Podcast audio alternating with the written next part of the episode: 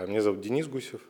Я стал пару лет назад активно заниматься. Это началось э, с одной фотографии буквально э, участников редакции газеты «Гудок».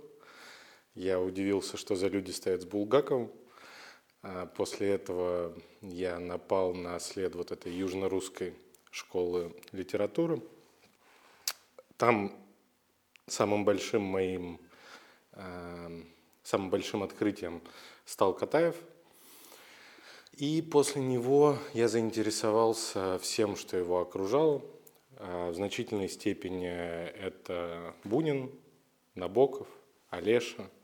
И сегодняшняя лекция посвящена э, мысли, которая у меня уже некоторое время свербит – на тему того, как э, Бунин, Набоков и Катаев между собой связаны. Я считаю, что это вообще такой очень важный вопрос для русской литературы XX века, потому что их хронологически и идеологически эта троица покрывает, в принципе, более-менее все разнообразие XX века. И, и с точки зрения стиля, да, мы об этом дальше поговорим, и с точки зрения каких-то общественно-политических идей, поскольку от э, сервильного большую часть своей жизни Катаева до абсолютно оппозиционного официальной власти Бунина и индифферентного Набокова, это более-менее покрывает весь спектр культурных реакций на то, что происходило э, с русскоязычной культурой э, в 20 веке. Тема ну, очень мощная, потому что вот в принципе, если говорить о том, как поставить, как, какую можно провести аналогию, да, вот в европейской литературе 20 века, я бы сказал, что э, это Джойс, это Кавка и, и Пруст. Вот эти трое, они... Э, вы, вы смутились на Пруста? Э, эти трое, мне кажется, что они дают вот такой же вот большой охват, да, вот если по ним срезать, делать такой вот срез э, литературы, они дают такой же большой охват, как и первые трое, которых я упоминал. Мы поговорим следующим образом. Э, я начну рассказывать о Бунине, попытаюсь набросать какие-то основные вехи, которые э, меня э, в нем интересуют для дальнейшего разговора. После этого мы перейдем к Набокову, естественно, в ипостаси Сирина, и к Катаеву. По ходу разговора я буду делать какие-то отсылки на тему того, ну, пробрасывать какие-то связи между ними. И после этого в конце, я думаю, у вас появится более-менее четкое впечатление на тему того, что эта троица между, ну, собой представляет и чем она интересна. При этом я, я невероятно рад, и, наверное, стоит начать с огромных благодарностей хозяину. А, Влад, большое спасибо за площадку.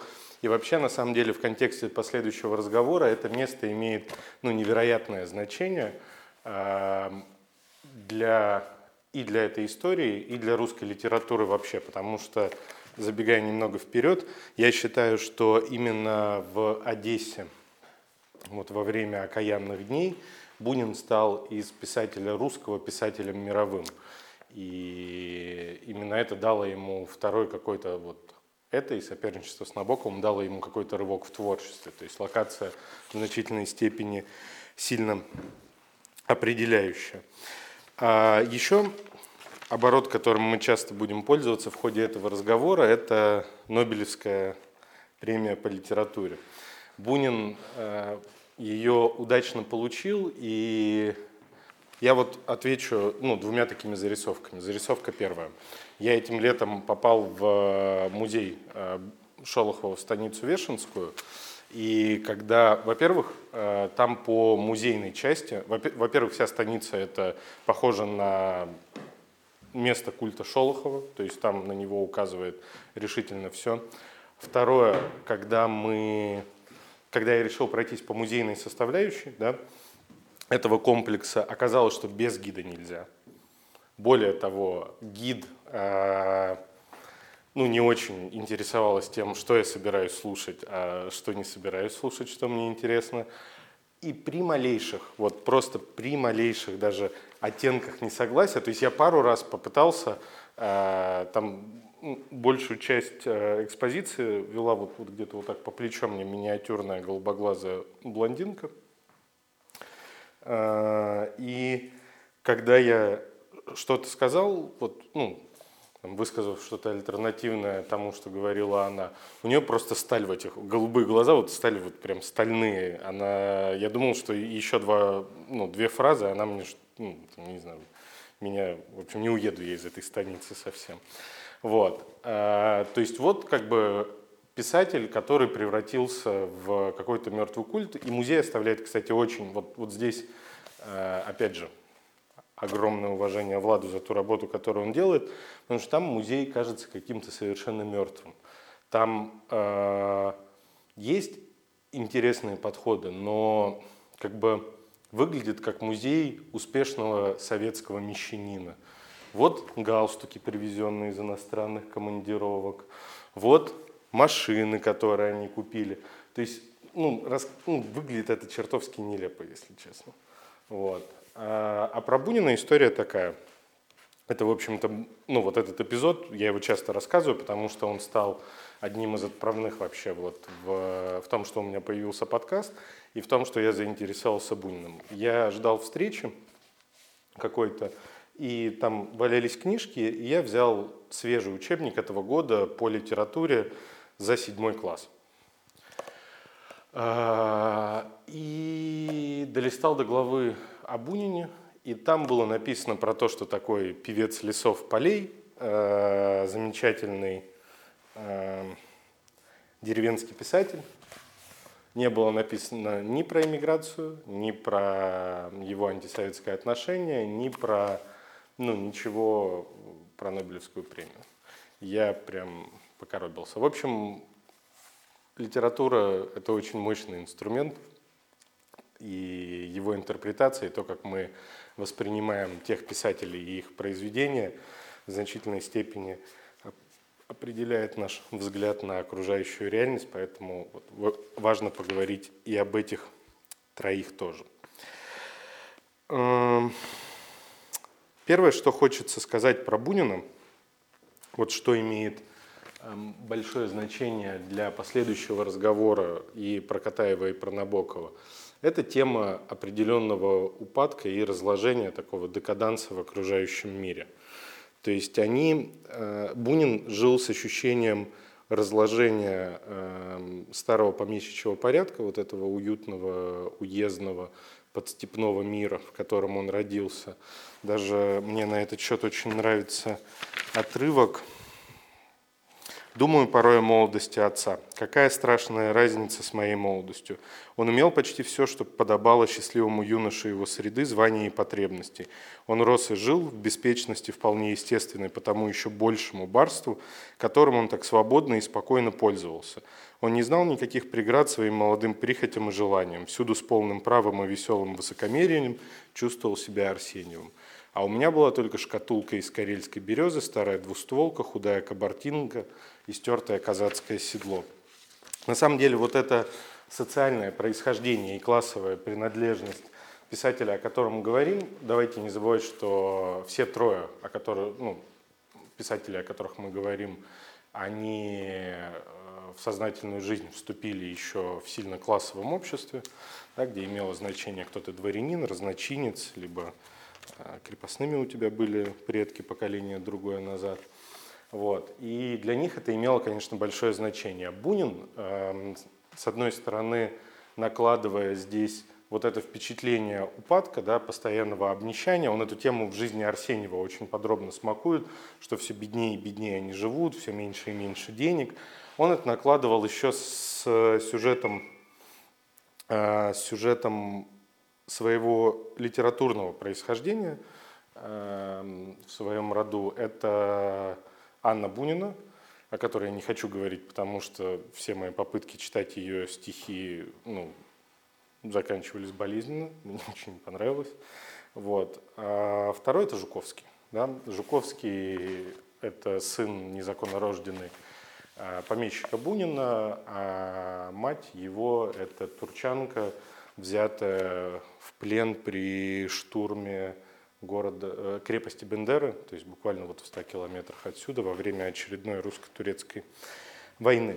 Поэтому у Бунина было, э, был вот этот мощный заряд на то, что в принципе он настраивался в любом случае э, хранить русскую литературу. То есть так или иначе он видел вокруг себя весь декаданс, бродячих собак, там, туристов. Вот это все ему страшно не нравилось. И он считал, что на нем золотой век русской литературы, в общем-то, заканчивается. То есть он считал, что вот Жуковский, его предок, он, собственно, этот э, век золотой начал с Пушкиным, с Гоголем, со всеми своими многочисленными литературными протекциями, а вот он, Бунин, закончит. И вот здесь я возвращаюсь к той мысли, э, которую я говорил, о том, что вот это место, где Бунин жил перед эмиграцией имеет большое символическое значение, потому что если бы, я думаю, что если бы не революция и не стресс э, эмиграции, Бунин бы просто бы тихонечко ну, вот, списывался бы и все. И мы не увидели бы ни жизни Арсеньева, ни темных аллей, вот тех, э, ну, по-настоящему пиков, на мой взгляд, его творчества, которые он сделал после. То есть в этом смысле локация довольно поворотная. Можно считать, что вот где-то вот вот в этих точках он и возродился как феникс.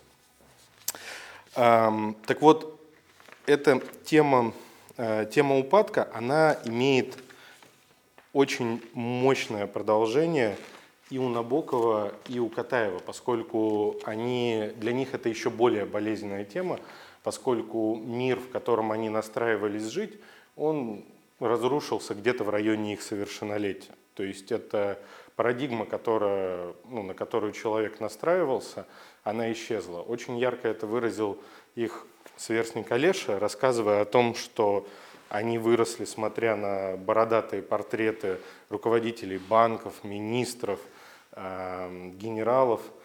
А когда они выросли, они обнаружили, что смотреть больше не на кого. Нет никаких ролевых моделей. И эта тема, э, я к ней еще неоднократно буду обращаться, это вообще тема осмысления смены порядка и поиска нового места в нем, она, кажется, одна из основных для всей русской литературы 20 века, потому что, кажется, у нас, ну, дай бог, одно поколение это прожило без э, каких-то серьезных э, катаклизмов.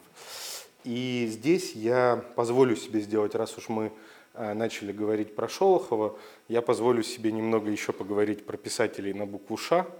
Э, про Шукшина я хочу сказать, что в принципе вот одна из веток творчества Бунина, она оказалась довольно, ну не то что тупиковой, но ее мало кто продолжил. Это ветка э, осмысления разлада старого деревенского провинциального вот этого уездного образа жизни, потому что, в принципе, из крупных писателей после Бунина никто на эту тему не писал, и, наверное, Шукшин, э, он единственный, кто вот эту тему э, последнего рывка, вот последнего рывка умирания деревни в сторону города, он, наверное, последний, кто про это написал. Здесь могу вспомнить э, пару рассказов, один рассказ а, «Верую» называется, второй, второй не вспомню название. Он про то, как тракторист решает, что бригадир трактористов решает сломать старую церковь 17 века на кирпичи. У него ничего не получается, потому что кладка очень крепкая. И вот э, в рассказе вот этот мотив, вот, он, он вроде бы, и никто его не останавливал, когда он ее ломал, и толку никакого не вышло и на него вся деревня обозлилась, и он на всех обозлился, и вот, вот, вот и все, и вот, и вот непонятно вообще, чем это все закончилось. А второй рассказ, вот «Верую», он про то, как э, житель деревни идет э, к попу, приехавшему в гости к своему, ну, к одному из его соседей, и начинает с ним разговаривать о том, что вот душа болит, а поп ему говорит, что веровать нужно в самолеты и в атомную энергетику, и заканчивается это такой жуткой вообще чичиковской совершенно пляской. Вот как бы вот эта вот линия, которую Бунин наметил, да, с разложением вот этих уютных деревенских уездных порядков, она кажется, где-то у Шукшина и закончилась. У Катаева и у Набокова, конечно, в силу их э, жизненного пути про это уже ничего нет. Еще я хотел бы э, следующее, что сказать про Бунина, это его отношение к мещанству. То есть он э, болезненно нес э, печать своего дворянства, то есть она, ну, у него не было какого-то, это не Набоков, да, э, с роскошным дворцом и роскошным имением. э, и обильными финансовыми возможностями. Это довольно скромный уездный дворянин, у которого больше гонору. И это у него вся тема при столкновении с э, менее родовитыми, но более успешными людьми, она, конечно, вылезла крайне болезненно. То есть в жизни Арсеньева можно вспомнить, как он пишет про мещанина, у которого квартировал, и он ничего про него не пишет плохого, но чувствуется некоторое неприятие. Это очень контрастирует с тем, как он пишет про своего отца. То есть это мещанин, просто толковый такой мужчина, который там, что-то торгует у крестьян, что-то перепродает, у него дома спокойствие, порядок, сытые дети. А отец Бунина пропивает деревню за деревней, но веселый, приятный, интересный, аристократичный человек. И несмотря на то, что вот если э, современным нам представить ту и другую фактуру будет очевидно, где, скорее всего, будут находиться наши симпатии, у Бунина э, есть вот такой мощный э, мощное предубеждение здесь, да, и это прорывается тема у него каждый раз, когда он говорит о каких-то э, коммерческих или, ну вот просто то, то что мы называем бизнесменом, да, дельцами. Вот каждый раз, когда он касается таких персонажей, у него э, сквозит легкая небрежность. Да? И это, к слову говоря, очень разделяет Набоков. Каждый раз, когда мы у Набокова видим э, таких персонажей, они у него нарисованы какими-то, ну, с некоторым отторжением. Единственный персонаж – это главный герой э, король, дама, валет, но там неоднократно подчеркивается, что он занимает, ну, его коммерческий успех, он случайный, относится он к нему небрежно. То есть ни одного персонажа, который бы и у Бунина, и у Набокова, который бы ежедневно тяжело работал, хорошо зарабатывал и этим бы вызывал, вызывал симпатию автора, конечно, нет.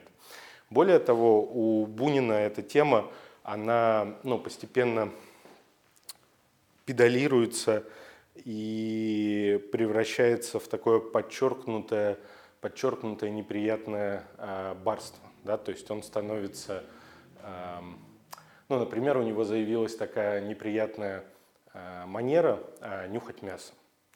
Э, где бы он ни был, он перед тем, как мясо есть, его обязательно нюхал. Что, в общем-то, вызывало не очень теплую реакцию, например, когда он был в гостях у кого-то, потому что ну, подозревать, что тебе могут подать тухлятину. Берберова, кажется, этот эпизод описывала. Э, в общем-то, было довольно неприлично. Но он говорил, что дворянин тухлятины есть не может, и поэтому он должен мясо перед тем, как есть, понюхать, чтобы вот убедиться, что ему не подали протухшее мясо. Ну, довольно такая э, гадкая манера. Еще это у него проявилось э, в такой мизантропии, эм, ну, он кого-то мог себе позвать жидом назвать, он мог э, позволить себе полякам называть Ходосевича, э, ну, в, контексте «эй, ты поляк» через стол. Вот, то есть вот это, тут нужно понимать, что вот эта тема обделенного Борчука, да, она вот вела к такому поведению, и в принципе это один из спектров, через который стоит анализировать э, его творчество. То есть это отношение у него закрепилось. Переходя к э, Набокову и Катаеву, здесь я такую сделаю парочку заметочек. У Набокова это совсем другое. Собственно, это одна из линий разлома его с Буниным, поскольку он чувствовал себя полновластным аристократом, он э, ездил с родителями, покупая несколько купе Гранд Экспрессом из Петербурга э, в Париж. Он, кажется, часов за 40 доезжал. Такой роскошный способ путешествовать в Европе начала 20 века. А, у него был огромный роскошный дом, и поэтому в нем нет вот этого раздражения или обиды, но есть очень четкая дистанция. И это дистанция, которую эм, ну, с окружающим миром. Да? И это дистанция, которая была им усвоена из семейной жизни и воспитания, она со временем отразилась и в его творческой позиции. То есть а, его творчество и взгляд на творчество, они крайне герметичны. Он не допускал, например, каких-то толкований своего творчества, исходя из э, элементов биографии. И даже этому старательно противодействовал. А, его близкий ему персонаж Ганунов-Чердынцев из романа «Дар», когда говорит о том, что напишет книгу а, на материале своей биографии – он говорит о том, что я ее специально так перекручу, переперчу и переделаю, чтобы никто ничего не узнал. То есть вот спрятать все концы – это такая довольно важная тема для него оказывается. Но при этом нельзя сказать, что Бунин был э, таким, вот, знаете, слепым черносотенцем совершенно. Э, у него, конечно, уже в зрелом очень возрасте, э, особенно после революции, это несколько усугубилось но в его более раз, ранних произведениях тема несправедливости вот этих э, отношений э, классовых, она все-таки проявляется. Например, э, есть рассказ «Баллада», э, где он рефлексирует на тему э, там сюжет такой, что жил там, помещик, э, согнанный со двора, и он начал приставать к жене своего сына молодой. Они попытались сбежать, он пытался их нагнать, ну и, в общем, его появился какой-то господин зверь, господин волк, и загрыз его. И перед смертью, ну и вот, вот как бы такое божественное наказание на него спустилось. Но при этом перед смертью он э, наказывает нарисовать э, этого волка страшного Э, в церкви э, в своей деревне, и никто ничего не может сделать, все исполняют его волю. То есть концовка такая довольно эм, своеобразная в том смысле, что эм, вот это, несправед... ну, вот это барство и несправедливость этих отношений, она все-таки не изживается, а ну, как-то крепко, крепко держится. Эм, но, но при этом уже, уже в окаянных днях Бунин говорит, развратник, пьяница Распутин, злой гений России. Конечно, хорош был мужичок, ну а вы-то не вылезавшие из медведей и бродячих собак. То есть претензию за случившуюся катастрофу он в значительной степени и э, адресует вот этому привилегированному классу и тому, как он распорядился своими возможностями. Следующее, о чем хотелось бы поговорить, это любовная лирика Бунина. Э, у него он один из первых русских писателей и первый из по-настоящему крупных, кто э, преодолел шторку, наезжавшую на любое любовное интимное действие э, в классической русской литературе. Да? Вот если мы посмотрим какую-нибудь Анну Каренину «Войну и мир», там всегда есть шторка, которая закрывает Эм, нас и автора от происходящего совсем уж на близком расстоянии между персонажами. Э, Бунин, он переходит эту границу и э, доходит до даже в темных аллеях уже уже осмыслив тот опыт, который появился в творчестве Набокова, он доходит до довольно э, аккуратного описания эротики. То есть это одна из его творческих побед позднего периода. Первая важная черта э, любовной лирики Бунина, а вторая – это наличие все время оттенка смерти и какой-то трагедии.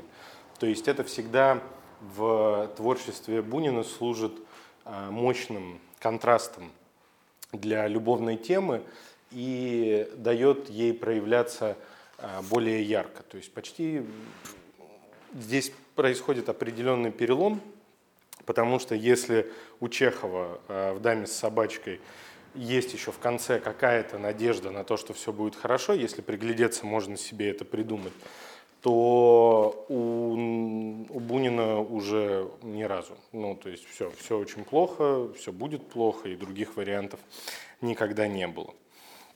А, и здесь очень интересно посмотреть на двух его наследников, на Набокова и Катаева, как они отвечают на вот, вот это настроение. Набоков, э, его великий роман «Дар» сначала должен был называться просто «Да». Э, и имел он своей мыслью как бы в атмосфере всеобщего иммигрантского уныния, которое сформировалось уже к 30-м, потому что стало ясно, что Советский Союз надолго, что диаспора в иммигрантская в Европе, она постепенно сходит на нет, потому что слишком быстро ассимилируются слишком уж культурные люди. Вот, вот в этой атмосфере а, этот роман был а, утверждением Набокова о том, что он дальше передает вот этот позитивный импульс а, русской культуры, передает а, огонь, который он там взял от Пушкина, и передает его следующим поколениям и сохраняет. То есть это был такой вот позитивный Э, крик, крик радости и надежды посреди атмосферы общего уныния. А потом Набоков вообще теряет интерес к каким-либо общественным, давайте скажем так, прогнозам, и его творчество становится сугубо герметичным, сконцентрировано исключительно на, ну, только на творчестве. Наверное, тут повлияли его личные драмы, об этом поговорим позже. Но, тем не менее, он просто дистанцируется от этих вопросов. А Катаев, он наоборот, держась на дистанции от э, таких жизненно определяющих вопросов большую часть своего творчества, он на последней его фазе, послед... начиная, э, начиная с юности, э, с журнала «Юность», он как раз дает очень четкий вот позитивный ответ, что вот жизнь э, ярка, и когда он характеризует свой возраст как без 15 минут вечность, он все равно сохраняет яркость взгляда, э, позитивный настрой и, и, и оптимизм. То есть он, эм, вот есть очень интересный эпизод, очень их характеризующий. Э, у у Набокова есть рассказ, где он рассказывает о том, как они путешествовали на французский морской курорт, и он там познакомился с девочкой Калет, когда сам был маленьким мальчиком. Ну, такая вот влюбленность. У Катаева а, такими эпизодами пестрит вот просто вообще все. То есть он в определенный момент говорит, что его влюбленности перечислять смысла, в общем-то, и нет. Так вот, Набоков об этом рассказывает – придерживая, они очень похожи по стилю рассказывают. То есть если посмотреть вот этот рассказ и какой-нибудь из подростковых любовных эпизодов в прозе Катаева, там они выглядят очень-очень похожи, вот если читать лист к листу. Но Набоков ставит резюме, резюме такое, что мы попрощались, я ее больше никогда не интересовался, единственное, что меня от нее интересовало, это воспоминания. А Катаев – Э, уже будучи 60 с небольшим лет, э, летая в Штаты по какой-то партийной культурной командировке, разыскал одну из своих первых возлюбленных еще подросткового времени э, где-то под Лос-Анджелесом, и вот встретился с ней, поговорил и объяснился. То есть вот это ну, сохранение роли активной в жизни, это вообще очень одна из характерных шкал вот в сравнении этих трех. То есть тут, условно говоря, Бунина можно поставить за ноль, да, что он, конечно, штыком нигде не махал и активно в политику не лез, но при этом и не отстранялся от всего. Дальше у нас есть Набоков, максимально откинувшийся назад от реальности и считающий, что настоящий творец, он всегда остается где-то за кадром. И у нас есть очень активно живущий Катаев, который не пропустил ни одной заварушки, которая происходила в его стране на протяжении всей его жизни. Благо, таких возможностей было масса. Вот, это если опять возвращаться а, к теме, ну, как, как они между собой различаются и в чем сходятся. То есть у них очень похожие темы, но рефлексируют они их совершенно по-разному, но при этом очень инструментально схожи. Вот для того, чтобы убедиться в том, что они очень похожи, можно прочитать, это займет буквально, я думаю, полчаса подряд э, «Отче наш» Катаева, э, «Картофельный эльф» э, Набокова и «Красавицу Бунина», например. Вот ощущение какой-то стилистической их близости будет совершенно четкое, причем видно это было современ... Интересно, почему это не общее знание сейчас, но их современникам это было очевидно. То есть Куприн, э, называя в 1931 что ли, году наиболее значительные произведения, назвал «Зависть Олеша», э, «Защиту Лужина», Набокова, ну тогда еще Сирина, а, жизнь Арсеньева и растратчиков Катаева. То есть то, что они ну, находятся где-то в одной когорте, им было очень ясно. Следующая схожая для них очень тема – это тема смерти и бессмертия.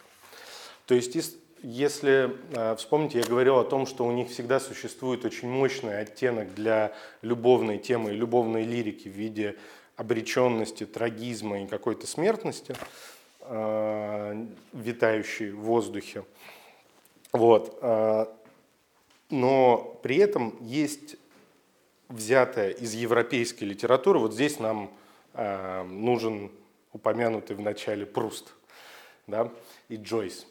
Э, если вспомнить Пруста и его э, великолепную, как Набоков говорил, сказку «В поисках потерянного времени», основная идея чему посвящена? Что а единственный способ бороться со смертью и достигнуть вечности – это максимально сочно и ярко сохранять те впечатления, которые нам дает жизнь. Там, собственно, кульминационный момент всего в поисках потерянного времени – это момент, когда подают, подают печенье с ромашковым чаем. Главный герой, уже очень взрослый мужчина, вспоминает о том, как он в детстве с бабушкой и дедушкой эм, когда гулял по их родному городу, потом пил такой чай с такими печеньями, и его вот накрывает вот ощущением, ему приходит во всех красках и яркости воспоминания о его детстве. И вот если посмотреть на этих троих писателей, вы, кстати, каждый из вас, наверное, легко может вспомнить какую-то такую ассоциацию да, э, разных чувств из э, своего детства, которая пробуждает какие-то воспоминания. Я вот сегодня, а, нет, вчера, вчера я бегал на лонжерон, и когда я пробегал мимо какой-то палатки, я очень чет, четко почувствовал запах мороженого в вафельном стаканчике. Вот прям особенный такой запах, такого вот самого массового мороженого. И на меня такая накатила волна. Я даже вспомнил, сколько это мороженое стоило в моем детстве. Кажется, то ли 45, то ли 50 копеек. Вот, и как, как, как мне его покупала бабушка, это сразу такую вот волну образов с собой погнало. В общем-то, они пытались эту работу поставить на какой-то системный поток вслед за Джойсом и э, вслед за Прустом, и эту тему, э, ну, как бы вернуть э, вечность и вечную молодость, вспомнив ярко, четко во всех деталях свою свою жизнь и в первую очередь детство. Отсюда, если вы посмотрите, у всех троих есть очень значительные произведения, посвященные как раз их детству. То есть у Катаева это вообще половина его ну, самого удачного творчества, это вот, собственно, ну, детская и подростковая тема. У Бунина это автобиографичная жизнь Арсеньева, у Набокова это разбросано по разным произведениям, в первую очередь это Машенька э, и подвиг. Да? где он соответствующие эпизоды своей жизни тоже ну, отметил. Э, и, но при этом Набоков, еще раз, я к этой теме вернусь, для него был принципиальный вопрос не дать возможности читателю через призму его биографии быстро догадываться о том, что он хочет сказать. Для него была принципиальная расстановка каких-то лабиринтов. Вот. Что ж, наверное, можно переходить непосредственно, непосредственно к Набокову, сказав последнее, что я хочу сказать про Бунина. Это цитата Ходосевича. Ходосевич о Бунине писал следующее. «Дело не в том, как смотрит Бунин на русского мужика, а в том, почему ему понадобился русский мужик и что этот мужик выражает в бунинском мире. Писатель не очеркист, состоящий при Господе Боге, как нынешние советские авторы состоят очеркистами при Сталине. Он не воспроизводит мир, а пересоздает его по-своему – то, из чего он при этом исходит и к чему приходит, составляет весь смысл его творчества. Этот смысл не вскрывается иначе, как путем кропотливого исследования, путем рассмотрения того, как совершается в писателе творческий акт, имеющий длинный ряд стадий, акт сложный, трудный, всегда мучительный. Рассмотрение этого процесса тем плодотворнее, что труд критика более приближается к труду самого писателя. Так вот, э, резюме, которое я хотел бы вот на данном этапе провести про Бунина, что Бунин – это писатель, создавший какой-то свой особенный космос и законсервировав какой-то срез а, мира и культуры, который он представлял, а, с большим новаторским акцентом вот по тем темам, которые я назвал. Это любовная лирика, лирика это тема а, распада окружающего мира и поиска нового места в нем, и это тема попытки достичь бессмертия через память. Да? Вот, вот, это, вот эти все темы, они очень ярко проявляются в каждом из э, его наследников. Если говорить про, я уже несколько слов сказал про Набокова, пожалуй, я не буду сильно погружаться в его биографию. Достаточно знать, что он представитель крайне богатой и крайне знатной семьи э, с роскошным по всем возможным меркам детством, который всего этого был лишен в результате гражданской войны и жил довольно скромно, выбрав для себя литературное поприще после учебы в Англии. Что нужно про него еще понимать, это то, что это писатель очень интернациональный, и, как он сам признается, по-английски писать и читать он научился раньше, чем по-русски, и это, несомненно, оставило ну, на нем определенный след – хотя и не такой большой, как склонны видеть многие. Он старательно открещивался от связей с очень многими европейскими писателями, просто-напросто говоря в интервью, что к моменту он, конечно же, читал там того-то, но к моменту, когда он писал это произведение, он его еще прочитать не успел, но я думаю, что здесь есть ну, какая-то все-таки нотка жульничества с его стороны, он, собственно, зазорным это и не считал. Так вот, если э, возвращаться к его отношениям с Буниным, то они были вообще вот в этой триаде прослеживания явных каких-то веток отношений. Это интересный вопрос, поскольку э, между Набоковым и Катаевым каждую связь и отсылку друг к другу приходится искать чуть ли не пинцетом по их произведениям. То есть они очень четкие, явные, но они старались ну, в открытую друг о друге не говорить, у каждого были свои причины. Ну и, собственно, и Бунин с Катаевым тоже с определенного момента старались держать некоторую условную дистанцию. А вот Набоков с Буниным, находясь в рамках одного как бы, культурного пространства и литературного процесса, обменивались более чем интенсивно какими-то э, уколами. И тут можно, наверное, проследить три периода. Период первый – это э, Набоков э, передает через отца, который был знаком с Буниным э, и еще был жив в начале 20-х, свои тексты на оценку Бунину. Бунин их оценивает. И после этого Набоков, еще пишущий под псевдонимом Сирин, отправляет свои книги Бунину с пометками от благодарного ученика великому учителю и все такое. Спустя некоторое время Бунин несколько теряет у него вот в 20-30-х был какой-то пробел в творческом импульсе, и это, наоборот, самая продуктивная русскоязычная проза Набокова. Все вокруг начинают говорить о том, что вот Сирин, он уже поджимает Бунина и даже местами превосходит, что очень раздражает э, Бунина. И что интересно, э, Бунин и более консервативная часть э, литературных критиков ругает Набокова ровно за те же вещи, за которые в это время Катаева и Олешу расчесывают в советской прессе.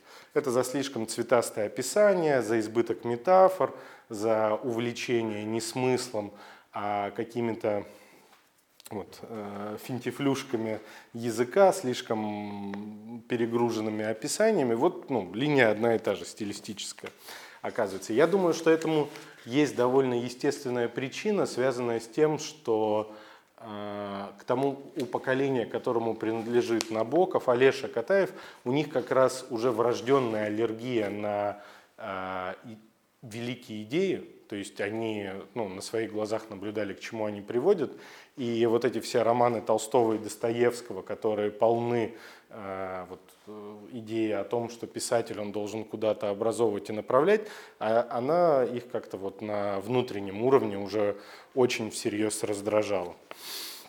Вот. Это второй период, когда они вступают э, в явное соперничество, которое заканчивается тем, что Набоков э, уезжает в 1940 году из Европы, переезжает в Штаты. А Бунин в Европе остается. И после этого, на самом деле, они обмениваются какими-то э, злобными комментариями в адрес друг друга. Но я думаю, что это уже скорее вопрос характеров, поскольку Набоков с этого момента не очень уже интересуется русскоязычной литературой. И, в принципе, я склонен считать, что с 1940 года он как писатель русскоязычный закончился, потому что дальше видно прямо, что он стал другим писателем, пишущим на другом языке, по-другому думающим, и даже в его переводах, которые он сам делал, это, это заметно. То есть там как, уже немного другой ритм и другое ощущение, то есть чувствуется, по крайней мере, на мой вкус, определенная разница. И Абунин остается э, в Европе и, и пишет «Темные аллеи», э, выдавая такой матч-реванш э, Набокову и всему поколению, которые решили, что его уже можно списать. И вот в этом противостоянии я хочу два эпизода выделить. А, в, в романе, в повесть, в романе, романе «Подвиг» Набоков вводит писателя Бубнова, а, в котором очень довольно нелицеприятно изображает Э, Бунина, э, писатель Бубнов, всегда с удовольствием отмечавший, сколь много выдающихся литературных имен XX века начинается на букву «Б». Вот. И второй эпизод – это когда главный герой навещает э, Бубнова, дают ему какую-то идею, а тот ее крадет, и потом вот в следующем его рассказе главный герой видит, что э, какую-то вот э, такую яркую цветовую характеристику эм, Бубнов все-таки присвоил. Вот, вот такая вот у них э, линия отношений, э, усугублявшаяся еще, как я сказал, разницей характеров. То есть там был э, очень характерный эпизод. Они вживую встретились впервые только в 1933 году уже в Париже. И они встретились за ужином. И воспоминания они на этот счет оставили следующее. Э, Бунин говорил о том, что пришел Набоков, сел, как это, насупившийся Барчук и ну, не разговаривал нормально, никакой там близости не получилось. А Набоков э, писал о том, что пришли в какой-то ужасный ресторан в русском стиле, и Бунин начал разыгрывать провинциального дворянина, заказывать рябчиков, шампанского, водки и пытаться изображать какой-то кутеж, что э, экзальтированного Набокова, который больше там банки пива или бокала вина никогда не пил, понятным образом раздражало.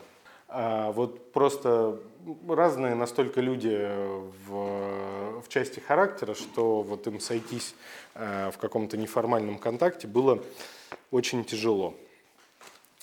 А, что Набоков взял у Бунина и что он развил? Он развил очень сильно его любовную лирику и любовную линию. То есть он ее перевел на следующий вот прямо а, да, инструментальный уровень.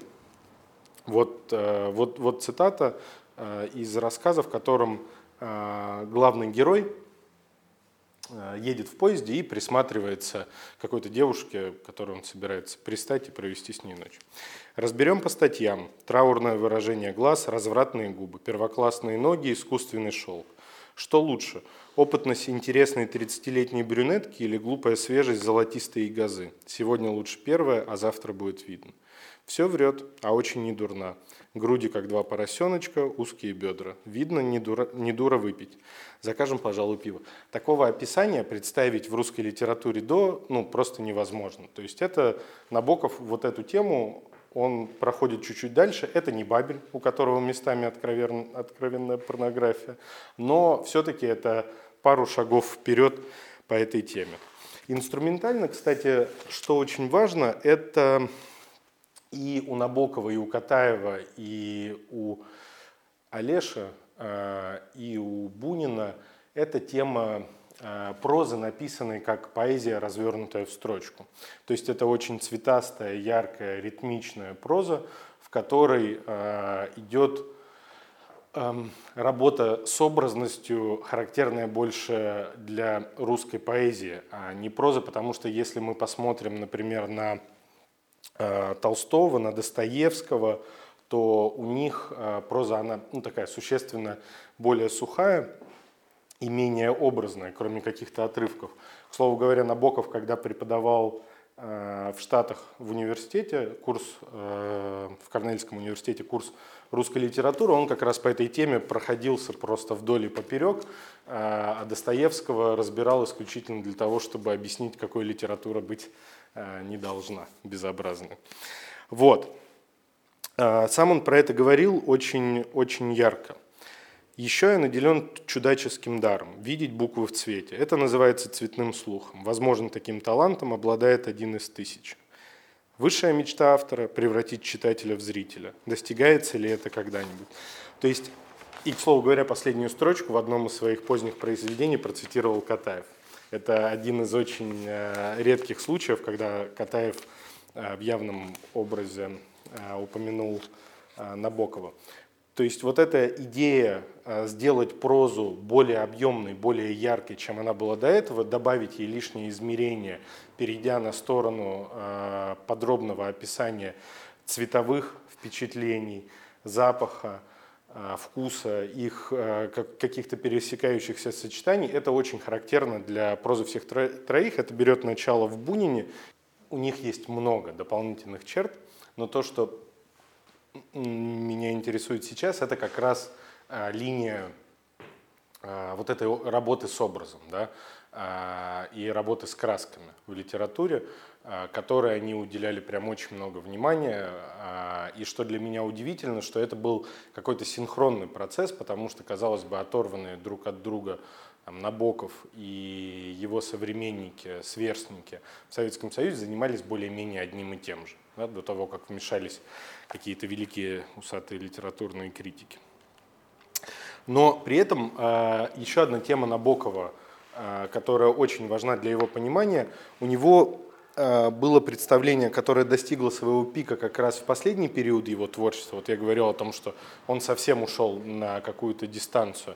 Но оно набирало силу с его самых первых произведений. Мысль о том, что, во-первых, единственный, кто подобен человеку творящему, да, то есть писателю в данном случае, это Господь Бог. И, соответственно, в произведениях у него такое же место, он проникает через какие-то аватары каких-то своих персонажей, то есть в каждом произведении Набокова есть персонаж по ряду косвенных признаков, в которых можно ну, гадать, что Набоков себя там разместил. Очень часто, кстати, появление такого персонажа сопровождается появлением любимых Набоковым бабочек. А, но он, а, объясняя кому-то уже в зрелом возрасте а, свой взгляд на литературу, он использовал, я не вспомню эту цитату точно, это из Библии, что-то в духе, что дело Бога загадывать загадки, а дело царя их разгадывать. И вот он воспринимал всю свою литературу таким же образом. Каждое его произведение имеет невероятное количество разбросанных многослойных отсылок. То есть вот в одном рассказе он бросает между делом. Соседствовал с яйцеобразной корзиной для, для грязного белья, поставленной тут неизвестным Колумбом. Причем здесь Колумб? Почему именно Колумб? А есть довольно расхожая байка о том, что Колумб, объясняя, э, объясняя, что какое-то мастерство нужно просто иметь и нужно его знать, э, ну, там, разыграл историю про как правильно поставить яйцо так, чтобы оно не скатывалось. Вот, и отсылка именно к этой истории содержится в этой фразе. Э, при этом э, есть и более мощные образы, например, а, у поколения 20-х, 30-х вот этих молодых писателей, к которым относился Катаев, одним из главных кумиров был Гофман, Гоголь, Гофман и вот их мистические наклонности. И, ну, особенно, понятное дело, у Булгакова. И у Набокова, несмотря на то, что он всячески подчеркивал отсутствие интереса к советской литературе, кроме тех писателей, которые начинали еще до революции, а, у него есть рассказ «Сказка», который выглядит прямо вышедшим из под пера Булгакова. То есть общий сюжет такой, что к э, берлинскому юноше а, является сатана, воплощенный в виде взрослой женщины, предлагает ему определенную лукавую сделку, причем вот с такими цитатами. Да, я, кажется, вам еще не сказала. В полночь придете на улицу Гофмана. Знаете, где это? То есть это вот очень явная отсылка в эту сторону. А, а вторая, я думаю, цитата вот прям вообще очень легко э, считываемая. Я не знаю, зачем ну, Набоков уже настолько э, жирные отсылки сделал, но тем не менее это забавно. Видите, вон там через улицу переходит господин в черепаховых очках. Это говорит сатана своему собеседнику пускай на него наскочит трамвай. Ну, это совсем уж так жирно. Есть и более изящные. Мне очень нравится, что в «Король, дама, валет» э, у молодого вот этого парнишки Франца, э, который крутит интрижку с женой э, своего родственника, у него есть старик, у которого он снимает квартиру, и вот как, что про него говорится – про этого старика. Ибо он отлично знал, что весь мир, собственно, его фокус, и что все эти люди, Франц, подруга Франца, шумный господин с собакой, и даже его Фаресова жена, тихая старушка в наколке, а для посвященных мужчина, пожилой его сожитель, учитель математики, умерший семь лет тому назад, все только игра его воображения, сила внушения, ловкость рук. Да и сам он в любую минуту может превратиться в сороконожку, в турчанку, в кушетку. Такой же он был превосходный фокусник. Мени Текел Форес. Что за имя? Возник у меня вопрос. А оказалось следующее, что это фраза на иврите. И смысл это несет такой, что царство твое оценено, дела твои взвешены, и приговор тебе вынесен. И это как раз происходит, вот его имя упоминается, при том, что персонаж фигурирует уже какое-то ну, время в романе до этого, только в этот момент упоминается его имя, в момент, когда там ну, происходит уже какой-то э, необратимый э, ход, ход дела, приобретают, э, они решают замыслить гадкое убийство. И вот в этот момент ясно, что как бы глаза, ну, этим персонажам автор выносит приговор в дальнейшем. То есть вот, вот таких отсылок у Набокова очень много. То есть Э, к его э, роману «Дар», который самый перекрученный в этом смысле, есть вот такой вот, больше, чем сам роман, комментарий Долинина, очень подробный. Если кто-то ну, захочет внимательно прочитать э, сам роман, очень советую с этим комментарием. То есть Набоков таких вещей полон ну, невероятно.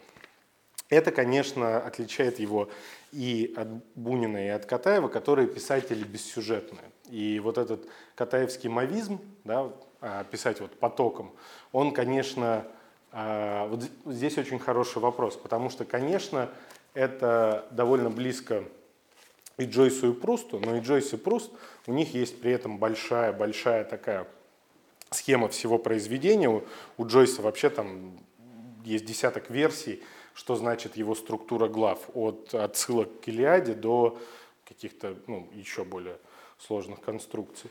А, вот это у Набокова есть, а у Катаева и Бунина нет. А, вот, в этом смысле, конечно, Катаев поближе к Беккету. А, тема, связанная с а, поиском своего места при сломе старого порядка.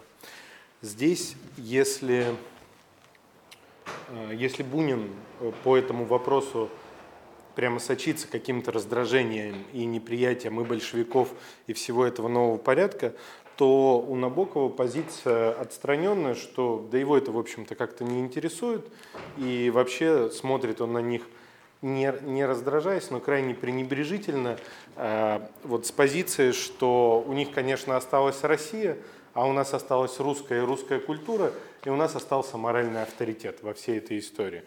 И вот здесь очень показательный рассказ «Бритва».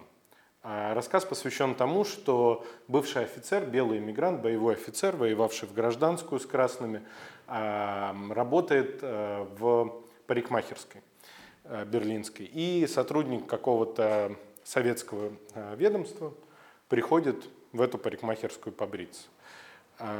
Причем обороты используются такие. Его большую, благородную, великолепную отчизну какой-то скучный шут погубил ради красного словца. И это он простить не мог.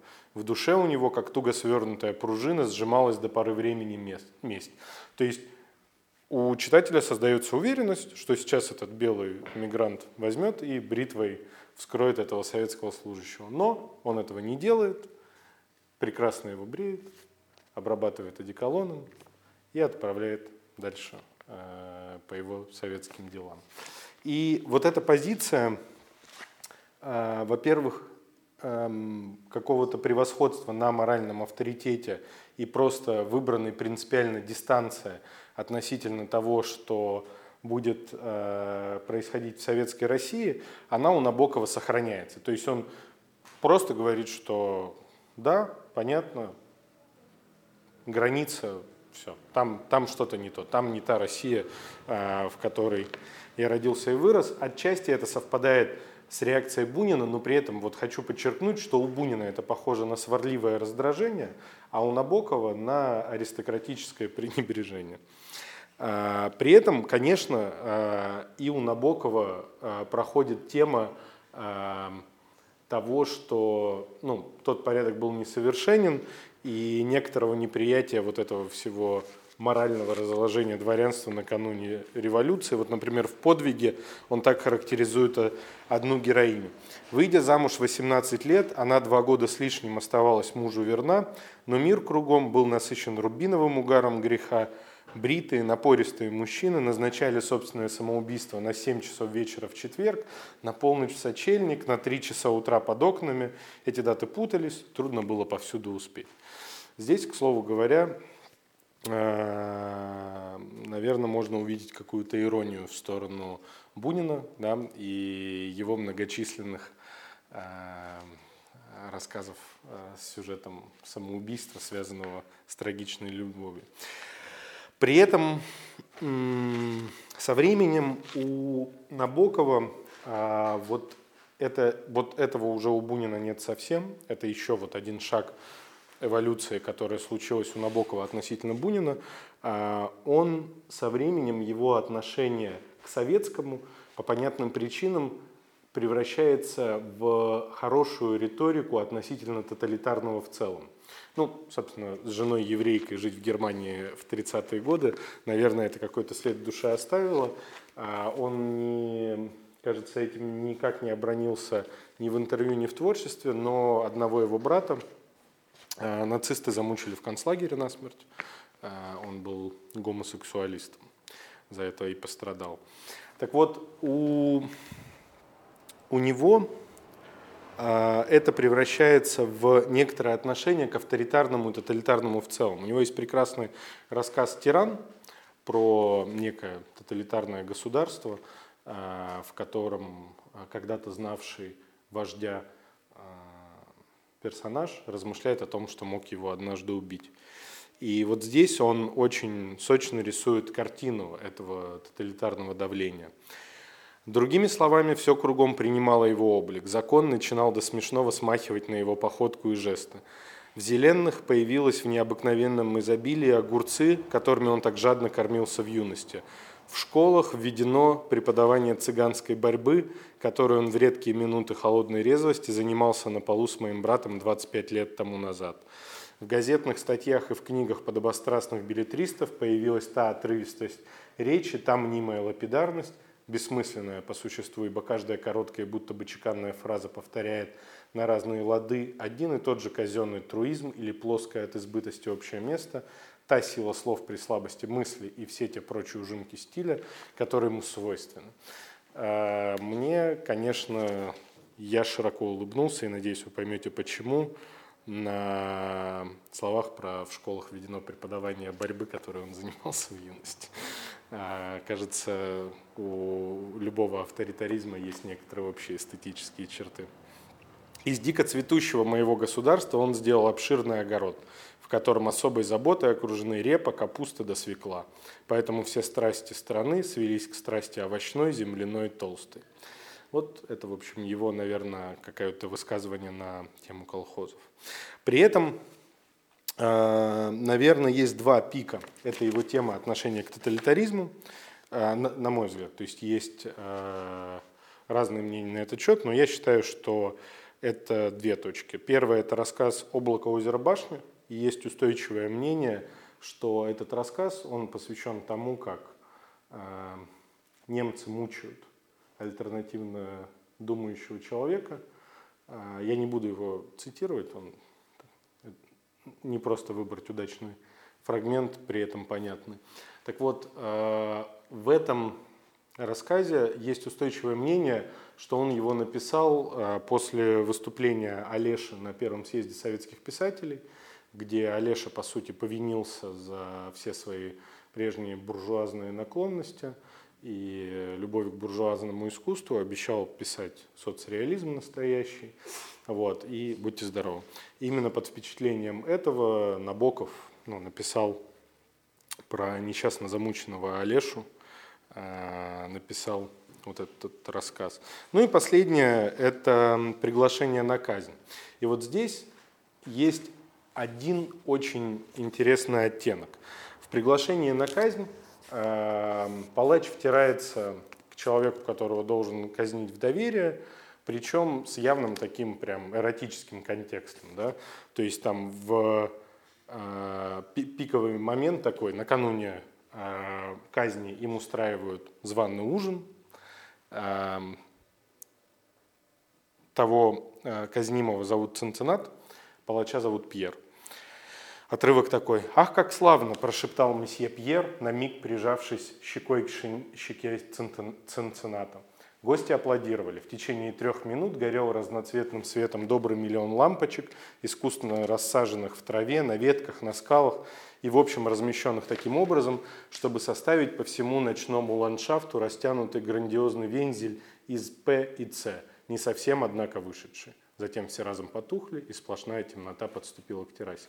То есть это тема какого-то э, нежного, почти любовного э, стокгольмского синдрома, который возникает при как, тоталитарном режиме, она Набоковым была прочувствована впервые. Если вы вот задумаетесь о том, э, вот особенно яркое впечатление, если прочитать выступления, которые были сделаны на первом съезде советских писателей, да, в том числе Катаевым и остальными. Это прямо очень такая какая-то почти любовная нежность и к вождю, и к режиму вообще. Вот это ну, какой-то э, сладковатую, немного с гнильцой любовь Набоков смог выделить, да, и очень четко уязвить. Следующий, кто смог по этой теме так ловко пройтись, это был уже Бродский. И если вспомнить Катаева, то у него эта тема, к сожалению, вот как раз с той стороны, над которой посмеивался э, Набоков, она проявляется в «Маленькая железная дверь», э, где он пишет о Ленине. Я, эта книга оставляет очень сложное впечатление, потому что главная проблема Катаева, даже когда он писал откровенную в идеологическом смысле дрянь, он писал искусно. Да? То есть вот э, даже когда он писал про Сталина в «Сыне полка», он писал это красиво. То есть вот у ряда писателей с этим была проблема. Тот же Бабель и Олеша, в момент, когда им приходилось писать на госзаказ, у них выключался весь их талант. У Катаева никаких таких проблем не было. Так вот, я читаю вот эту маленькую железную дверь, и там Ленин такой милый человек, он рассказывает, как он на велосипеде в библиотеку ездит, как он хлебушек э, Надежде Константиновне возит. Прямо очень, ну вот какой-то прям такой нежный, приятный образ доброго дядюшки, а не человека, который устроил кровавую баню в стране. Ну, в общем, э, такое проявление у него есть. И последняя тема, о которой я э, не высказался, ну, по Набокову, но которую при этом наметил а, у Бунина, это тема вот, э, заговорить время, да, а, достигнуть бессмертия через четкость и яркость воспоминания. Вот здесь про Набокова что стоит сказать? Он совершенно четко осознавал эту линию и даже, даже очень удачно высказался. Воспоминание детской грезы соединяется с ожиданием смерти. И это мы увидели очень явно у Катаева, потому что его произведения в эту сторону, самые мощные, начались в момент, э, когда его накрыло и от смерти Бунина, и от смерти Олеша. Вот мне кажется, что вот в этот момент у него что-то внутри перевернулось, и потом уже и работа в юности была активная, и следующий его литературный период. Так вот, у Набокова здесь э, он здесь очень отличается от Катаева, потому что, усвоив от Бунина эту идею, ну и от окружающего литературного процесса, он при этом э, максимально старается дистанцироваться от реального объекта. Э, вот очень показательный э, роман Машенька. В нем же происходит что? Э, герой понимает, что сейчас вот его любовь детская, списанная с э, романа Э, подросткового Набокова. Она приедет в Берлин, как-то выбравшись из Советской России, и вспоминает, как он ее сильно любит, понимает, что никак не, раз, не разлюбил, и он об этом узнает приблизительно в понедельник, а она в субботу утром должна приехать. И за несколько часов до ее приезда он уезжает, потому что он полностью, вот процитирую, но теперь он до конца исчерпал свое воспоминание, до конца насытился им, и образ Машеньки остался вместе с умирающим старым поэтом там, в Доме теней, который сам уже стал воспоминанием. То есть его не интересует сам объект, это, знаете, определенный э, и Набоков, и Катаев – это такие вампиры, на самом деле, литературные, каждый в своем смысле. А Набоков в том смысле, что его не очень интересует сам предмет – он берет максимум из э, ну, вот, окружающего мира, переваривает и дает литературу. Если посмотреть, как он э, пишет ну, вот, в свой американский период, он очень четко почувствовал страну. То есть вот, э, сохраняя, например, неприятие Помните, я говорил, что Бунин и Бунин, и Набоков, им обоим неприятны всякие коммерсанты и бизнесмены, всякие дельцы. Да? Они их выписывают всегда с оттенком неприятия. Но при этом Бунин их пишет аляповато и ну, некрасиво, а Набоков пишет крайне реалистично, со всеми их ухватками. То есть Набоков все, про что пишет, он ну, усваивает самую суть, несмотря на там, кажущееся расстояние жизненное, расстояние его опыта. Катаев в этом смысле э, вампир, потому что он, э, это прозвище к нему привязалось э, в ряде статей после «Алмазного венца», э, он смог переварить вот целую эпоху, то есть человеку уникальной судьбы. И здесь мы как раз переходим к нему. Он человек уникальной судьбы, потому что он смог переварить целую эпоху. Да? То есть он родился, он по сути прожил почти весь 20 век. Он еще успел послужить в императорской армии, а умирал на заре перестройки, сохраняя ясный ум и четкость э, ну, восприятия всего вокруг. Он написал э, очень удачное произведение буквально за пару лет до своей смерти и еще продолжал что-то писать. То есть в нем сохранилось, вот если брать всю эту троицу, то самое главное отличие Катаева и, пожалуй, на самом деле то, что делает его э, писателем наверное, наиболее схожим с Пушкиным, на мой взгляд, в предыдущем поколении русской литературы, это его безумная витальность. Да? То есть из э, произведений Пушкина невозможно вынести депрессию. Он даже в самых э, темных красках он сохраняет какой-то светлый взгляд, потому что ну, вот человек был такой, он ярко жил, радовался жизни. Он сидел э, в Э, в своей деревне на карантине во время холеры, кажется, э, и писал о Испании яр, яркими красками. Вот Катаев в этом смысле очень похож, потому что пройдя через... У него была существенно более трудная жизнь, чем у всех, чем и у Бунина, и у Набокова. Он воевал в Первой мировой, он повоевал в гражданской войне и за красных, и за белых. Его едва не расстреляли в ЧК. Он там посидел несколько месяцев с братом. Он э, поучаствовал во Второй мировой. Он Великой Отечественной. Он порядочно побегал по фронту, едва не погиб. Его младший брат там погиб, ну, разбился во время очередной командировки, э, сбитый немцами.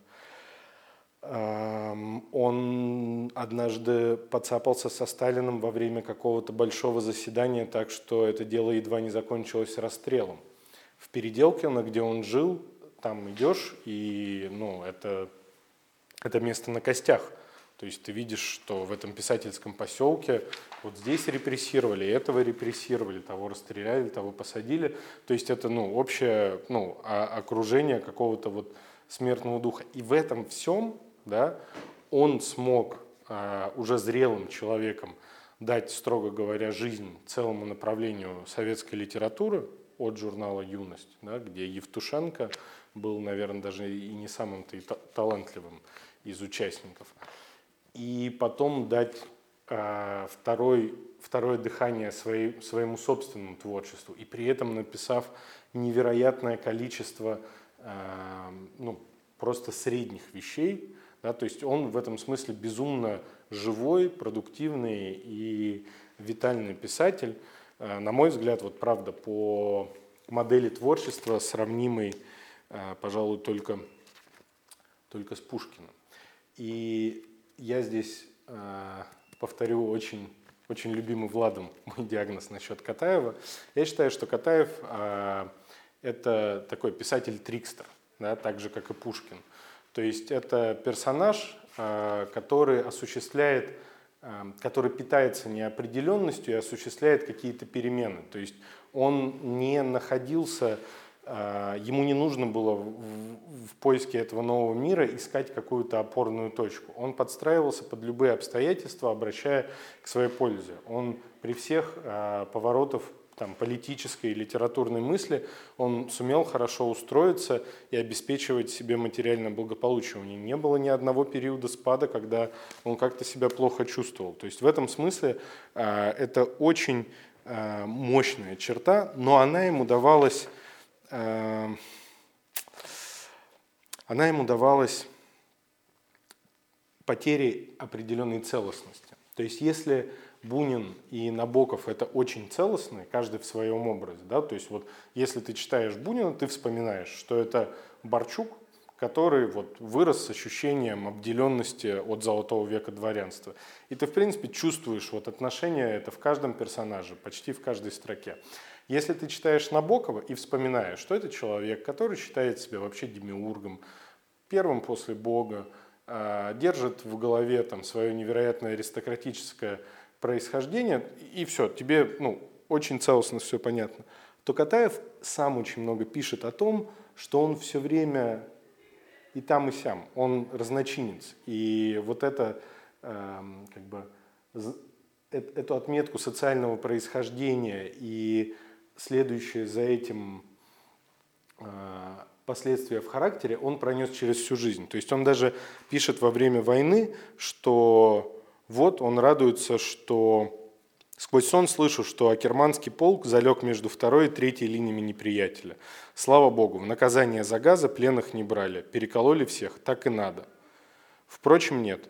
Голос порядочности говорит, что колоть пленных – гадость и низость.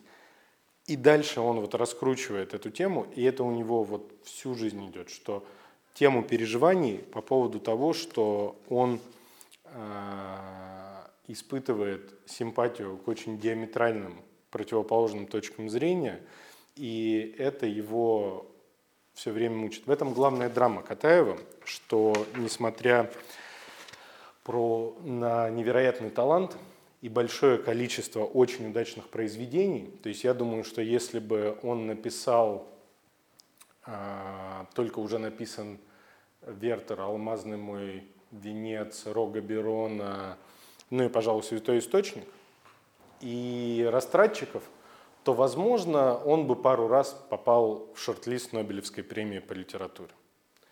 Но из-за того, что он под конец своей жизни по итогу оказался чужой и либералом, и консерватором, и охранителем каких-то ценностей, то есть он ну, имеет свое для каждой вот такой, для каждого течения – и ни одному из этих течений он не принадлежит до конца.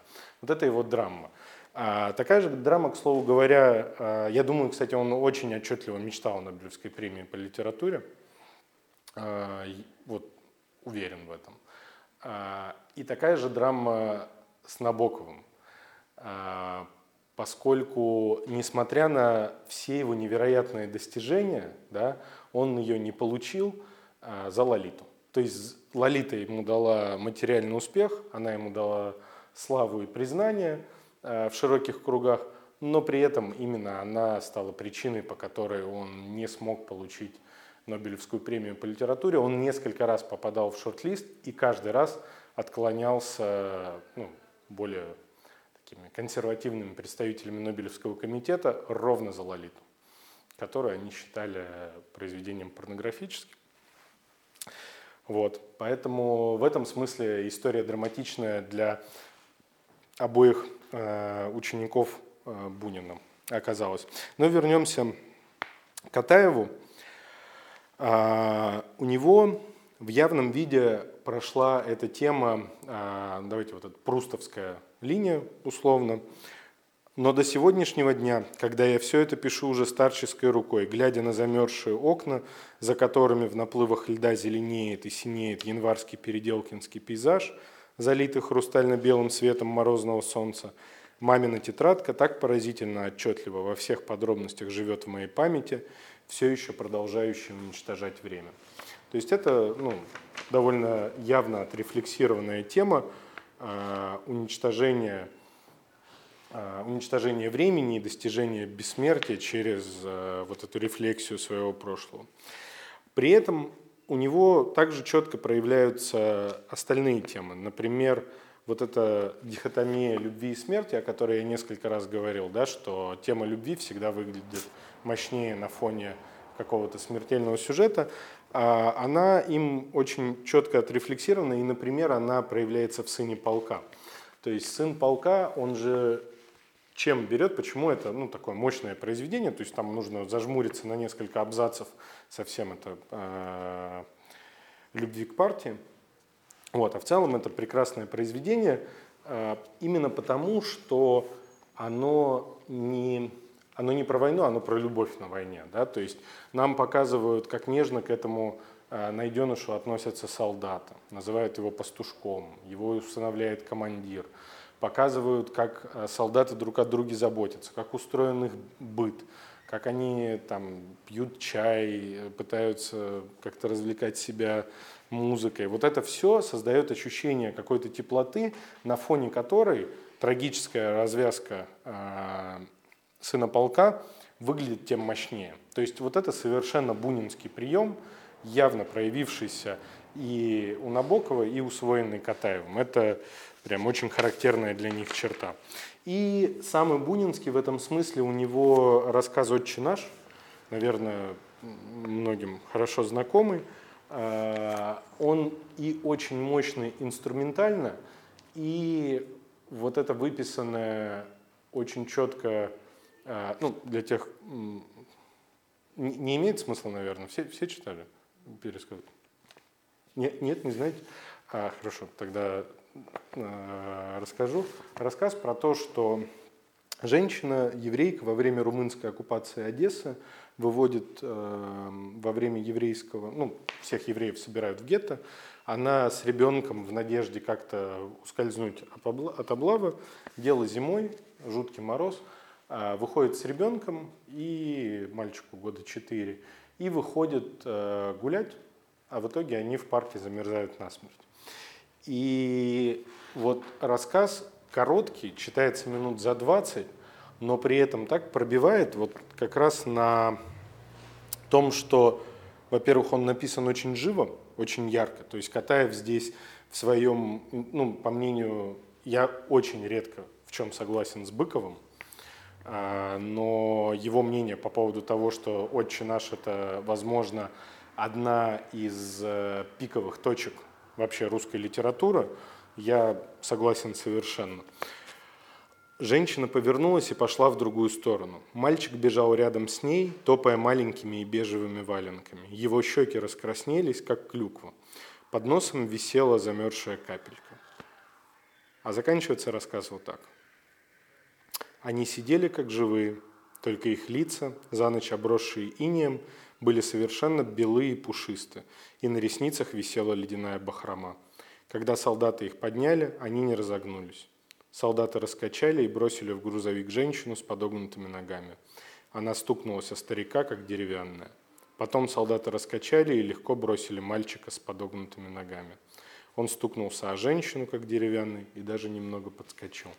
То есть вот это выписанное, а, вот весь рассказ мама водит ребенка, пытаясь как-то вот спастись от этой облавы, вот эта выписанная страстная материнская любовь, и вот эта драматическая развязка, она дает очень много. И в этом смысле не случайное название «Отче наш», э, и здесь мы подходим к очень важной теме, общей у Катаева и Набокова. Я не помню, кто сказал, но хорошая мысль, что вот этот мир эм, после революционной России это мир, оставшийся без отцов. Отцы гибнут в войнах, в революциях в первую очередь. И здесь наступает такой э, момент, который сквозной вообще везде. И у э, Набокова, и у Катаева. У Катаева даже явно про, про, проявленный повестью, рассказом «Отец», или повестью, она довольно длинная, а, это тема того, что оба остались без отцов в ходе революционных событий. И вот это сочетание ощущения брошенности мира, невозможности опереться на какой-то высший авторитет э, и эрозии веры в Бога, она создает вот, это, вот этот вакуум какой-то потерянности, потому что ну, широко известно, что человек через фигуру отца при взрослении воспринимает концепцию Бога, ну, по крайней мере, а, современные а, психологи так считают.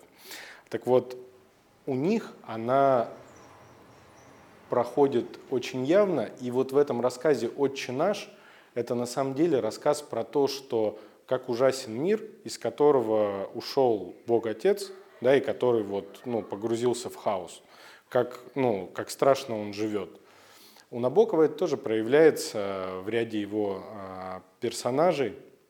Вообще это сквозная тема, например, для Годунова-Чердынцева, а, Годунова-Чердынцева в «Даре», да, который там треть а, вообще всего романа посвящено его воспоминаниям про отца, а, его размышлениям про то, какая была бы жизнь, если бы отец был рядом. То есть это сквозная для них тема, больная, а, которая очень э, искрит, и она, еще раз, вот хочу подчеркнуть, что она конвертируется и в восприятие Бога. Да? То есть вот это ощущение отсутствия у обоих, у них а, скорее можно сказать, а, атеистический взгляд на реальность, большую часть их творчества, который приходит в гармонию там, с ощущением, что Бог все-таки есть, а, на, поз... на поздних уже, вот, у обоих на поздних фазах творчества и в поздних их интервью. И важно это в этом обсуждении вот по какой причине. Для обоих Бунин являл некоторую отеческую фигуру, и в творческом, и в жизненном плане, ну, судя по общению у каждого на своей фазе и каком-то контакте. И у обоих пик их творчества случился в момент преодоления этой связи. А, то есть, ну, это широко, опять же, из психологии известный факт про то, что мужчина, пре, э, ну, мальчик становится мужчиной, преодолевая каким-то образом воздействие отца – и вот это у них очень явно случилось в творческом плане, то есть оказавшись без такой фигуры ну, вот в своей реальной э, жизни, Бунин для них выполнил эту роль. То есть если посмотреть на Набокова, вот в момент, когда он в 30-х преодолевает бунинское влияние и пишет вот свои пиковые русскоязычные вещи, вот, вот он происходит. То есть Бунин ему послужил такой это опорой, трамплином для вылета на следующий уровень творчества. И такая же история с Катаевым. Вот «Отче наш» — это пик, это самое бунинское, что у него есть, самое просто.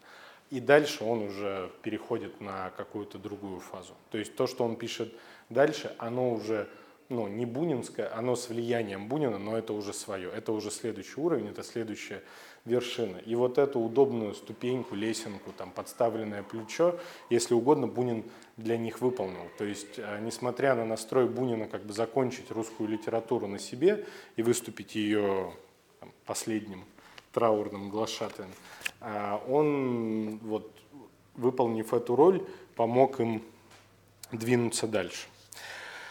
У Катаева еще, в отличие от э, Бунина и Набокова очень активная личная жизнь. Э, в отличие от Набокова, ладно. Бунин был тот еще, э, Дон Жуан. И он, в общем-то, был здесь очень активен. И вот эта тема любовная, э, бунинская, она у него тоже развилась по-своему. Вот я прочитаю что-то из его 20-х. Ломаю эту привычку. Итак, высший тип женщины – небожительница, красавица, преимущественно блондинка с бриллиантами в ушах, нежных, как розовый лепесток, в длинном вечернем платье с оголенной спиной, стройная, длинноногая, в серебряных туфельках, накрашенная, напудренная, поражающая длиной загнутых ресниц, за решеткой которых наркотически блестят глаза, благоухающая духами коты, коти, даже герлена, на узкой руке с малиновыми ноготками золотые часики, осыпанные алмазами, в сумочке пудреница с зеркальцем и пуховка. Продукт НЭПа. Она неприкосновенна и недоступна для нашего брата. Ее можно видеть в метрополе вечером. Она танцует танго, фокстрот или ту-степ с одним из своих богатых поклонников вокруг ресторанного бассейна, где при свете разноцветных электрических лампочек плавают как бы написанные матисом золотые рыбки. Плещет небольшой фонтанчик. Богиня, сошедшая с неба на землю лишь для того, чтобы люди не забывали о существовании мимолетных видений и гениев чистой красоты. В начале вечера она недоступна и холодна, как мрамор, а в конце нечаянно напивается, падает в бассейн, и два ее кавалера в смокингах с помощью метродотеля, тоже в смокинге, под руки волокут ее к выходу. Причем она хохочет, рыдает, с ее ресниц течет красная, черная краска и шлейф крепдышинового платья оставляет на паркете длинный след, как от мокрого веника. Ну, вообще, конечно, э, ирония здесь еще в том, что он э, Эстер, свою жену, в общем, по мнению многих, таким образом отрисовал. Но очень э, интересно э, то, что он достигает здесь тоже какого-то своего уровня образности. И вот если чуть-чуть поиграться с этими строчками и убрать слова про НЭП, очень легко представить, что это написал Набоков. Или какие-то другие строчки, вспомните, которые я зачитывал про женщин у Набокова, легко приписать автору этих строк. То есть вот то, куда они пошли с изображением вот, ну, какой-то эротической женской линии, оно ну, очень похоже, они здесь практически близнецы. А, я ее оставлю без комментария, а, оставлю вашему изображению, воображению ее до конца а, интерпретировать. Официант в засаленном фраке развратно выпалил из бутылки шампанского. Мне кажется, это вот просто одна из самых великих его строк, потому что тут два-три уровня смысла, в общем-то, при желании найти можно. А, вот. А, Катаев, а, говоря стилистически, ну, придумал назвать это мавизмом, то есть он в определенный момент вот эту бессюжетность Бунина и отсутствие сложных, как у Набокова, сюжетных конструкций в крупных произведениях, он зафиксировал ее как стиль и э, вся его самая яркая проза – это такой вот поток сознания с обилием ярких деталей. То есть он в последних своих произведениях почти отказался от, э, от, от вот хоть какой-либо структуры, там даже ни строк, ни абзацев толком незаметно. Эм, про его советскую сервильность я, пожалуй, ничего говорить не буду, здесь и так все ясно. Да? То есть он один из самых признанных советских авторов, э, героя социалистического труда писателям просто так не дают. Но вот что интересно, это что он эту тему все время рефлексировал. То есть даже признавая свою близость революции, он вот так говорил. «Впервые мы почувствовали себя освобожденными от всех тягот и предрассудков старого мира, от обязательных семейных, религиозных, даже моральных. А, мы опьянели от воздуха свободы, только права и никаких обязанностей. Мы не капиталисты, не помещики, не фабриканты, не кулаки. Мы дети мелких служащих, учителей, акцизных чиновников, ремесленников. Мы разночинцы. Нам нечего терять, даже цепей, которых у нас тоже не было революция открыла для нас неограниченные возможности. То есть он, оказывается, он вроде бы и Борчук, да, и когда на фронт он приехал, он явно с солдатами не смешивался, с одной стороны, но с другой стороны, ну, даже дворянство-то он получил а, только с офицерским чином лично, ненаследное. Вот. И при этом, кстати, очень интересно, как он говорит про войну, что он поехал на войну то есть он все время вот между этим колеблется. Он то начинает писать «я поехал на войну для того, чтобы вот э, там на фронт, мне хотелось подвигов и всего такого». С другой стороны он пишет «да я балдуй был просто, вылетел из гимназии, делать мне было больше нечего. Вот я поехал на фронт, при этом по протекции э, девушки, в которую был э, влюблен, у которой папа был генерал, я в его часть поехал. И тут он оговаривается, ну как влюблен? Я на самом деле изображал скорее к ней чувства для того, чтобы было удобно в отпуска у ее папы отпрашиваться. Но на самом деле я любил другую, и он вот полон вот таких, э, ну он, в нем не найдешь устойчивую точку. То есть ты такой, он лояльный советский писатель, любил Ленина и Сталина. Потом смотришь, да нет, в общем-то не очень любил. Такой, угу. Но он, наверное, отчаянный был либерал, и вот весь в душе оппозиционер. Да нет, он незадолго до, до смерти вообще очень искренне высказывался с теплым чувством о Ленине. То есть, и вот тут с ним не найдешь какой-то однозначной точки. То есть мне кажется, что просто вот нужно понять, что это такой персонаж, для которого вот вся вот эта энтропия, неопределенность изменчивость составляет суть жизни, а не определенная выбранная позиция. В этом смысле мне очень интересно, я, пожалуй, присяду, одна из самых разгромных статей, которая про него была написана, это «Чернеет парус одинокий». Никому на глаза никогда не попадалось. Совершенно шедевральная статья. После того, как ее прочитаешь, э, ну, возникает ощущение, что прочитал про какого-то нацистского преступника. Ее написал Довлатов э, про Катаева.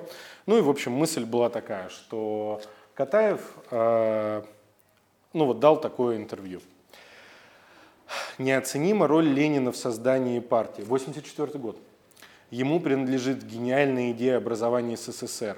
а идея об электрификации страны. Ленин был необыкновенно современный по духу человек. Интересовался всем новым, и если это новое сулило пользу народу, он немедленно требовал внедрения новшества в жизнь. Я думаю, что надо читать Ленина и больше знать о его жизни. Ленинская биография – это кладезь ответов на множество вопросов. И, ну, а дальше Довлатов в этой статье, в общем-то, задается вопросом о том, что а зачем Катаеву это все? И дает себе сам такой ответ, что на самом деле это все от злобы, что Катаев начал ездить в Западную Европу и увидел, что уровень жизни, который он достиг, предавая своих друзей, э, приятелей, там, клевеща, э, подлизываясь к власти, этот уровень, он, он достиг, э, вот этот уровень жизни имеет любой хороший слесарь в Германии или в Штатах. Да? Ну что у него? Ну домик этот в Переделкино, ну квартира в Москве. Ну что это такое? Ну кого этим удивишь? Да? Скромный совершенно, ну машина у него есть. Ну по советским меркам много, по европейским, да в общем-то ничего. А я задумался, откуда у Довлатова столько злобы персонально Катаеву? И потом спустя какое-то время до меня дошло. Как вы думаете, кто вот самый явный предок э, Довлатова по литературной линии? Первый писатель, который вот если бы дожил до Фейсбука, был бы дико популярен, потому что он очень хорошо мог писать там в 300-500 символов, да, передать мысль полностью, ярко и мощно. Это Олеша, очевидно.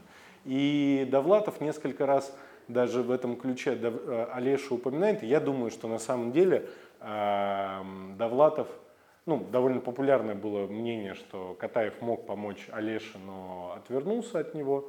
И вот я думаю, что какая-то такая внутренняя обида на Катаева за Олешу у Довлатова вот в этом тексте проскальзывает. Вот. А, потому что про Олешу Довлатов а, прям десятка-два раз а, в разных своих текстах высказывается максимально уважительно и с любовью. Но Катаев вот эту свою двойственность и осознавал. Это, пожалуй, последний фрагмент, который я почитаю, но он просто ну, максимально четко словами Катаева выражает его ощущение вот этой какой-то раздвоенности между позициями. Но вы, конечно, заметили, что я говорю во множественном числе «мы». Надо объясниться. «Мы» — это я и еще один, скажем, человек вернее фантом, мой странный спутник, который приехал со мной в этот край и теперь неотступно, как тень, сопровождал меня на полшага позади. Противоестественный гибрид человека-дятла с костным носом стерляди, клоунскими глазами, грузная скотина, в смысле животное, шутник, подхалим, блатмейстер, доносчик, лизоблюд и стяжатель хапуга. А ведь я помнил его еще худым нищим юношей с крошечной искоркой в груди. Боже мой, как чудовищно разъелся этот деревянный мальчик Буратино на чужих объедках. В какую хитрющую, громадную, сытую, бездарную скотину он превратился. Увидел бы его Николай Васильевич Гоголь, не портрет бы он написал, а нечто в миллионы раз более страшное.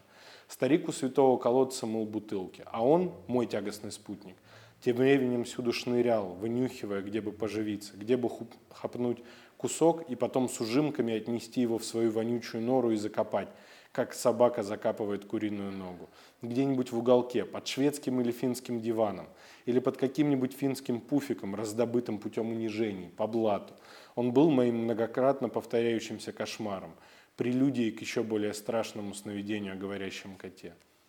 Почему же вы нас не познакомили? Познакомьте, умоляю вас, пока еще не поздно. Я поцелую ему ягодицы, я полежу их. Мы были как два каторжника, прикованные к одному ядру. Я умирал, я падал, а он, мой тягостный спутник, безжалостно толкал меня куда-то все дальше и дальше. Вот это ощущение собственной раздвоенности и вот этого давления, желания материально устроиться и вообще вот ловко устроиться на какую-то творческую искру Катаев, несомненно, ощущал. И я думаю, что, опять же, одна из его побед – это то, что на своей финишной прямой – он смог это победить и написать что-то, не оглядываясь вообще ни на что мнение и пользуясь своими звездами героя социалистического труда, протащить это в печать. То есть это, ну, несомненно, определенный подвиг, потому что ну, он, он несколько э, подверг эрозии ту позицию, которую за долгие годы заработал. Вот. резюмируя. Бунин, Набоков и Катаев – это, наверное, треугольник, в который вписывается почти вся литература а, русская в 20 веке. Начавшаяся еще с хвостика золотого века русской литературе на Бунине, который еще захватил и Чехова, и Толстого живыми, и заканчивается Катаевым, который почти увидел 21 век, Набоковым, который стал по-настоящему мировым писателем во, своей, во второй фазе своей жизни. То есть это мощное культурное явление. Их родственная линия – это, как я уже рассказал, тема э, переживания какой-то трансформации апокалиптичной мира, э, которая проявилась и в каком-то сломе любовной лирики, и вот в этом постоянном подчеркиваемом контрасте между смертью и любовью, и в определенной стилистической эволюции, то есть это эрозия а, прежних форм да, классического русского романа, классической русской поэзии а, в сторону форм более современным. Доломал это, к слову говоря, уже Пелевин на пару с Сорокиным, возвращаясь к нашему последнему разговору. Так вот, а, они очень стилистически близкие писатели, и несмотря на то, что по идеологическим, скорее, соображениям очень мало высказывались друг насчет друга, они, несомненно, эм, я думаю, Катаев и Набоков, можно сказать, что такие названные э, братья, пасынки Бунина, оттолкнувшись от которого каждый из них э, смог нарисовать какую-то свою, но очень близкую и стилистически похожую, мощную вершину для русской литературы – которая дала э, вот в этом смысле э, вот эта триада, главное, что она сделала, на мой взгляд, через э, довольно тяжелое для русской литературы советское время, когда очень мощная часть литературного процесса оказалась вообще в чужеродной европейской среде, да, и быстро ассимилировалась, а другая оказалась под государственным воздействием.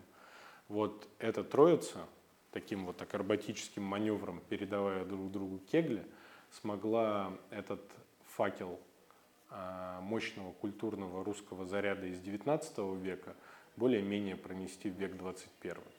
Потому что, ну, если бы, например, на Бунине все закончилось, современный читатель уже, ну, читая одного только Бунина, не мог бы соотнести это ну, со своей современностью и так понять, да, как там сейчас, читая какого-нибудь Батюшкова, мы это не почувствуем.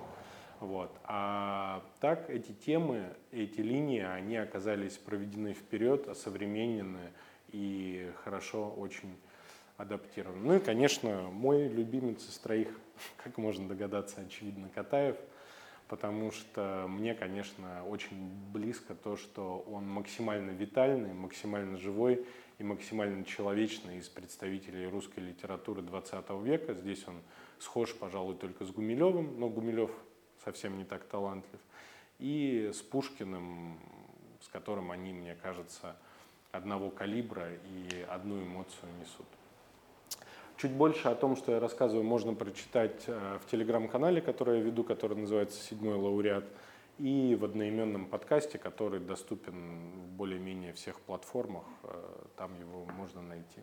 Большое спасибо, что пришли. Мне было очень приятно пообщаться. Надеюсь, я здесь не последний раз.